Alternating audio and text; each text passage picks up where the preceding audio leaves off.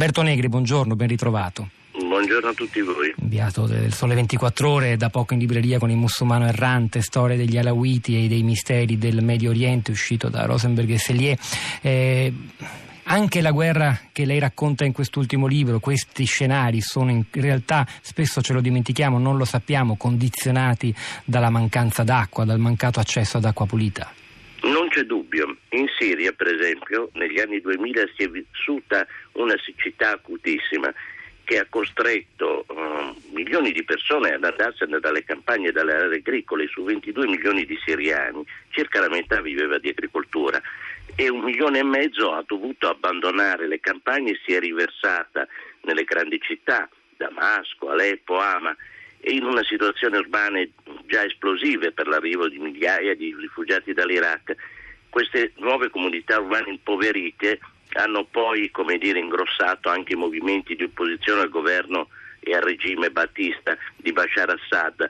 In poche parole, cambiamenti sociali, economici e ambientali sono stati proprio generati dall'acuta mancanza di risorse idriche.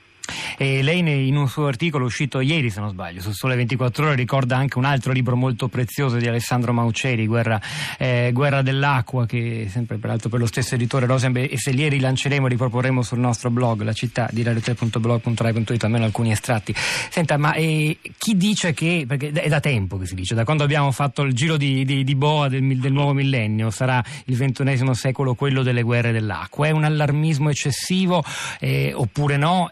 E che cosa si può fare perché sembra diciamo così eh, gigantesco il problema che è quasi inaffrontabile a livello di singole nazioni.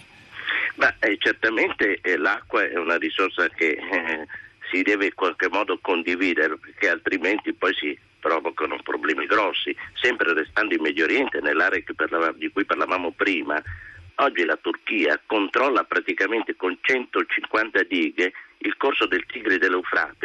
Dal Tigre dell'Eufrate arriva il 98% dell'acqua per l'Iraq e per la Siria. È chiaro che la Turchia è in mano come dire, le chiavi dei rubinetti che danno da bere e da mangiare, perché ovviamente l'agricoltura è la prima interessata, a circa 60 milioni, milioni di persone e ci sono negoziati e ci sono litigi.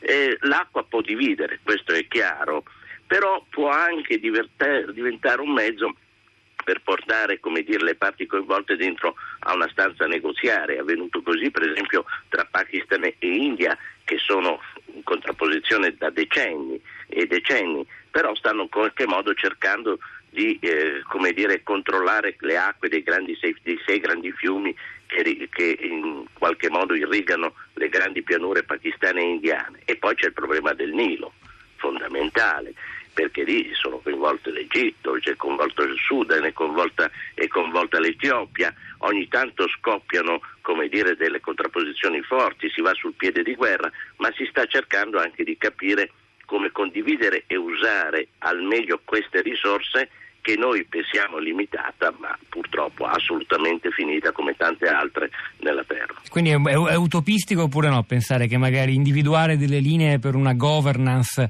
eh, globale o perlomeno come dire, multilaterale dell'acqua possa essere anche un puntello in futuro a lungo termine per superare alcuni conflitti? Ma io mi auguro che eh, questo tipo di governance in qualche modo che c'è per esempio per la alcuni grandi bacini eh, idrici sia non solo a lungo termine, a medio termine, eh, perché pensiamo soltanto alla Cina. Eh, noi vediamo il grande bacino dello Yangtze, le grandi dighe che sono state fatte, e però ignoriamo per esempio il fatto che oggi la Cina è sotto stress idrico, cominciano a mancare le risorse d'acqua, allora si capisce che l'acqua diventa a un certo punto più importante anche del petrolio.